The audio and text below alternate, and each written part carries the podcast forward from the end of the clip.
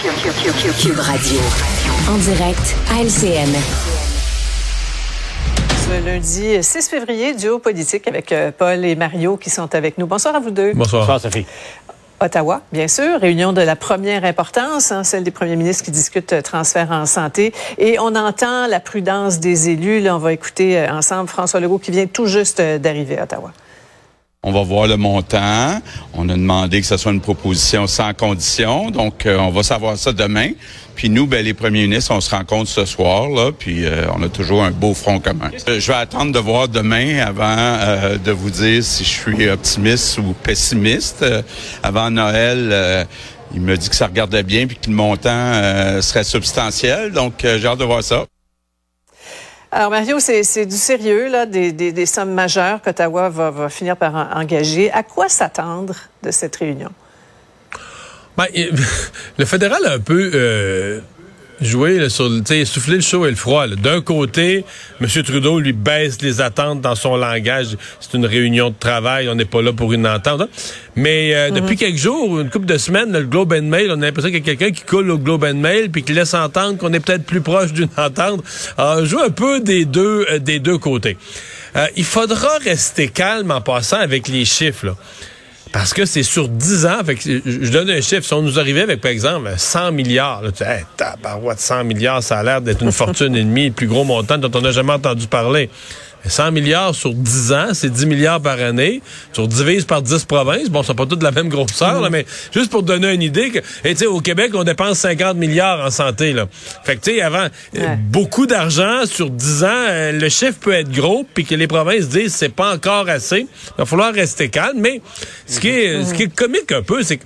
Euh, on est à quelques heures et les premiers ministres, sincèrement, ont aucune idée. Le gouvernement fédéral a donné des grands principes, mhm. mais les premiers ministres des provinces partent de zéro. Ils vont tout avoir ça déposé uh-huh. demain midi.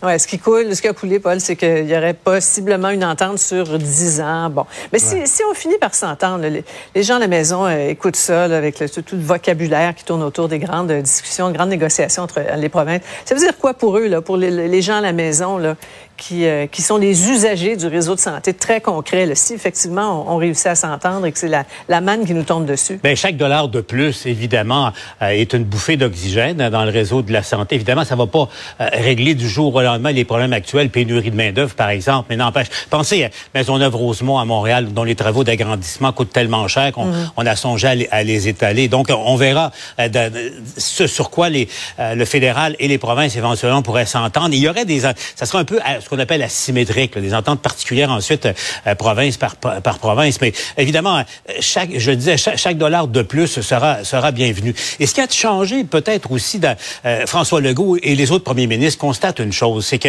le rapport de force n'est plus aussi à l'avantage du fédéral que dans les rencontres je m'explique. C'est que Justin Trudeau, ils savent très bien que Justin Trudeau dirige un gouvernement euh, et qui, qui, a besoin de marquer des buts. Un, début de troisième période, des tirs de l'arrière, parce que la dynamique politique n'est pas favorable. Mauvaise rentrée parlementaire pour Justin Trudeau, qui, a besoin de, de, marquer le coup, changer le, le, momentum. On le verra, mais moi, je l'ai entendu cet après-midi, euh, avant la période de questions à Ottawa, là, dire, écoutez, euh, bon, on va, il y a des discussions sérieuses, l'argent, euh, également les résultats éventuels. Et là, il a dit dans le respect des compétences provinciales. Mario, moi, j'ai pas entendu ça souvent venant de la bouche d'un Trudeau dans le respect des compétences euh, provinciales. Donc, euh, le montant et euh, ce qui va se rattacher, les objectifs également. Donc, on verra au cours d'ici 24 heures. Ouais. En tout cas, ce soir, on, discute, on mange, c'est l'entrée. Demain, le plat principal. Alors, on verra, on s'en repart demain. maintenant, c'est officiel, la partielle dans Saint-Henri-Saint-Anne est déclenchée. Les acteurs qui vont aller aux urnes le, 13 mars. Alors, dis-nous, Mario, quelle est l'importance de cette partielle-là dans le contexte politique actuel? Ben, pour l'ensemble de la scène politique québécoise, c'est pas une partielle qui, change la donne. le gouvernement est très majoritaire. C'est vraiment plus, il faut l'avoir dans cette espèce de choc constant des libéraux et de Québec solidaire qui sont en mhm. compétition pour de la visibilité et du temps d'antenne, qui sont en compétition pour de la pertinence parlementaire, qui sont en compétition, les libéraux et Québec solidaire, pour qui est-ce qui est le vrai parti de Montréal? Les, deux sont très forts à Montréal, mais qui est le vrai parti de Montréal? Et c'est vraiment là que ces deux partis euh, s'entrechoquent, que Québec solidaire espère ravir un compte aux libéraux, prouver que dans le fond, c'est eux qui sont pertinents, c'est eux qui sont le, la, la, la vraie voix des, des, progressistes de Montréal. Et les libéraux, c'est un peu dire à Québec solidaire, garde, reste calme. T'es le, es le petit parti, t'es le troisième parti, reste calme. Euh, c'est encore nous autres, c'est un château fort, puis on perd pas nos châteaux forts. Euh, donc, il y, en a un qui va un peu perdre la face, là, forcément, un de ces deux-là, qui va un peu perdre la face le, le, 13 mars euh, au, soir. Et avec le jeune euh, le jeune candidat fougueux de la CAQ, lui, qui rêve de se faufiler entre les deux, mais ça, c'est ça va être difficile. Ouais, qui a peut-être emprunté un veston à quelqu'un d'ailleurs. Hein? La, photo est Il m'a juré que non tout à l'heure. Tout à l'heure, Sophie, ah j'ai osé lui poser la question. Il m'a dit que non. Il m'a dit je mesure 5 pieds 2, je suis comme Cole Caulfield, je suis un petit format. Ah. On va lui offrir les services de notre styliste alors. Oui, je pense qu'il y aurait besoin de conseils à ce niveau-là. Ouais, Paul, pour ce qui est de la, course, la course à la direction du PLQ, là, Joël euh, Lightbound n'a pas fermé la porte. C'est intéressant hein, au, monde à hein? l'envers avec euh, Stéphane Bureau. Bon, c'est le premier de l'extérieur du caucus ou du noyau, ce qui reste du noyau euh, libéral, à, à évoquer l'hypothèse de se lancer dans, dans cette course. Et, et Joël Lightbound, quand même, sort des sentiers battus.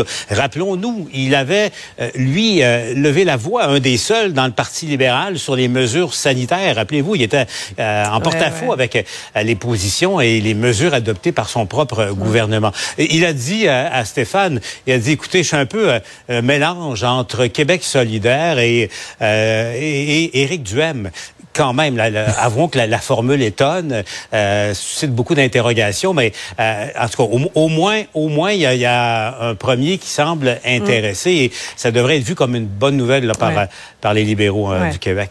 Il reste peu de temps. Je vais terminer avec ces révélations du New York Post hier. Là, euh, Mario, New York qui finance le déplacement en autobus de migrants en direction de Plattsburgh, tout près du chemin Roxham. Donc, on sait que New York aussi est aux prises avec sa propre crise migratoire, là, mais j'entends que c'est pas une solution et ça fait hurler ici. Oui, oui, non, mais ça accroît la perception que le chemin Roxham est devenu une blague. Là. Tu dis, OK, aux États-Unis, financé consciemment par le maire de New York, il y a un système de billets d'autobus gratuits distribués pour les amener à Plattsburgh, pour les amener jusqu'au jusqu'à la limite où après ça, ils prennent un taxi puis ils s'en viennent au chemin Roxham. Mm. C'est, disons que c'est grotesque. Ouais. Paul, un dernier mot? Pensez-vous deux secondes que les Américains ont intérêt à régler ce dossier-là lors de la rencontre du président Biden à, mm-hmm. Ottawa? Je pense poser la question, c'est y répondre, Sophie. Absolument. Et rappelons que 39 000 migrants sont passés par là en 2022. Merci beaucoup, messieurs. Au revoir. À demain, Mario. C'est ça pour aujourd'hui. C'est ça qui met fin à notre émission. Euh, j'espère que vous avez apprécié. On vous donne rendez-vous pour une autre demain, 15h30. Bonne soirée.